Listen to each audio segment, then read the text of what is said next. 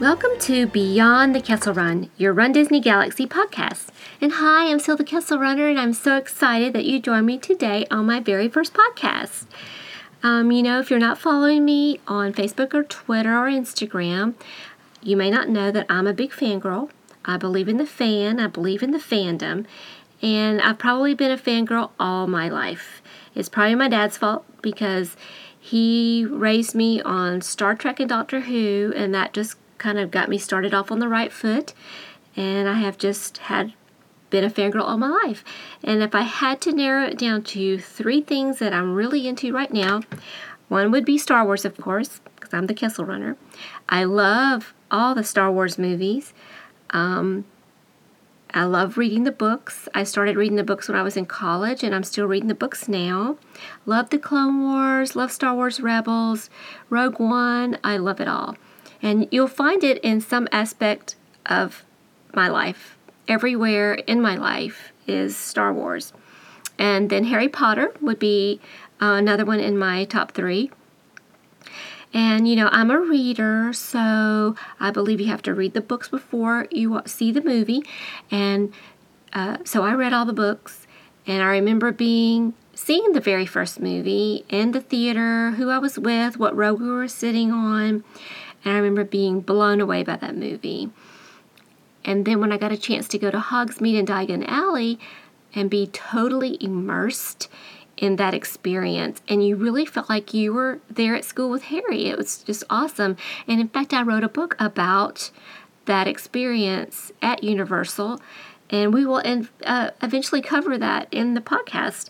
So then rounding all of that up is Run Disney. And you know, Run Disney is a unique kind of a fandom because it's a combination of fandoms. Of course, you have running, and that has a big fan base, and then you have Disney.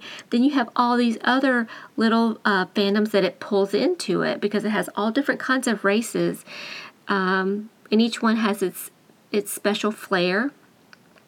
But Disney is what makes it magical because Disney uh, pulls in the parks and the characters and the castle, and there's no other race that you can do all of those things.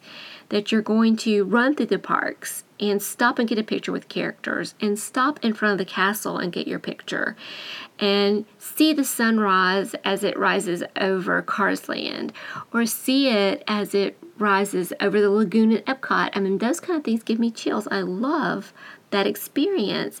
And then also, Run Disney is a race that you do together. You, you do it with your family, you do it with your friends. It's a race that has something for everyone. Um, I have friends who did it uh, when they turned 40, so they would have this uh, challenge to do and complete and reward themselves for being in Disney. And, you know, we've gone in large groups. Um, it's just something that brings you, your family, your friends together, and you can experience. You know, and Disney's really good at uh, bringing people together. It's very empowering. It's a great fan base, and people are cheering you on through the whole from the start to the finish. It's very motivating because your reward for your fitness journey is a trip to Disney it's it's a great it's a great motivator. There is just a whole lot of pixie dust piled into this race series. It is the happiest race on earth. And as for me, I've done just a wide range of things uh, with Run Disney, probably the whole gamut of it. From the kids' races to the 5K to the 10K to the halves, the full, the Goofy Challenge, a bunch of other challenges in the middle there the Kessel Run, the Coast to Coast, and the, my last challenge was the Castle to Chateau. I've been in the cheer squad. I've actually volunteered during the race, and I've run for charity. Uh, three times, I believe, I ran for charity. Um, run in Disneyland and Walt Disney World, and the last uh, race I ran was in Disneyland Paris. Those were, you know, great runs, and I've had some not so great runs. I've had extreme weather, from really hot, hot weather to where they were handing out cold sponges on the race course to the coldest day ever in Disney World. sleeting, bitterly cold. We have lots of funny memories that we love to look back on, and uh, we have like run with injuries. We've gotten sick. I mean, between me and my family and friends, we've we've had all kinds of experiences, but we've loved every minute of it, and that's why I started the blog, uh, uh, my blog, and why I'm continuing that on my podcast because I want to share my experiences with you. When I started this um, back in 2007, we saw uh, this race series in a running magazine as like the top 10 uh, races to do. And we had no idea what we were getting into. We'd never run a half marathon, much less go to Florida and be immersed in this Run Disney experience. It, it was a lot, and we had to do it uh, by ourselves. We had no one to help us. And, you know, like I said, that's my purpose is to share my experiences, my mistakes, uh, what I did right, and bring you along to we can share so we can share the journey together. And we're going to talk about also uh, going beyond the race. Uh, you're at Disney, where you want to stay, where do you want to eat? You got a carbo load, right? In this expo, what what's going to happen at the expo? Should I buy tickets? And then you're going to want to know what to do beyond the parks, like exploring Anaheim or going to Universal. And I can talk about transportation and how to get you where you want to go. And actually, talking about Universal, uh, that's a really popular thing to do is to run the race and then go see Universal for a day. And I actually have a see it all in one day guide in my book that I wrote. So we'll talk about that.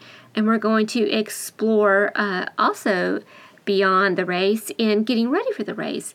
From the time you register to the time you line up in the corral till you cross the finish line, we're going to cover everything, to, and especially tr- getting training because you know, it is completely different kind of a race.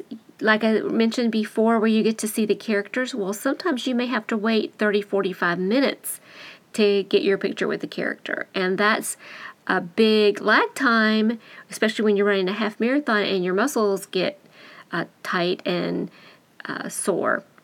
You've got to stretch them out, and or you've got to train to stop and go. It's it's a different it's a different way to look at running a race. So we will talk about all of that. And I want you to drive the conversation. I want you to tell me what your questions are, what your concerns are. You know, no question is too small or too silly. Everything is important. And I want you to follow me on kesselrunner.com and send me an email at kesselrunner77 at gmail.com so that you can tell me uh, where you want the podcast to go, where what you want to talk about. And next week, I thought we would start talking about the races that are coming up. Uh, February, we get to start uh, registering for the 2018 race season. So now is the time to talk about all the different races that Run Disney has to offer, where they are, and which one is the best for you. Um, so it sounds like we really have a lot to talk about, and that makes me excited because um, I can't wait to see where the podcast is going to go. So, see you next week where we talk about all the races, which one you're going to do, and until then, may the force be with you.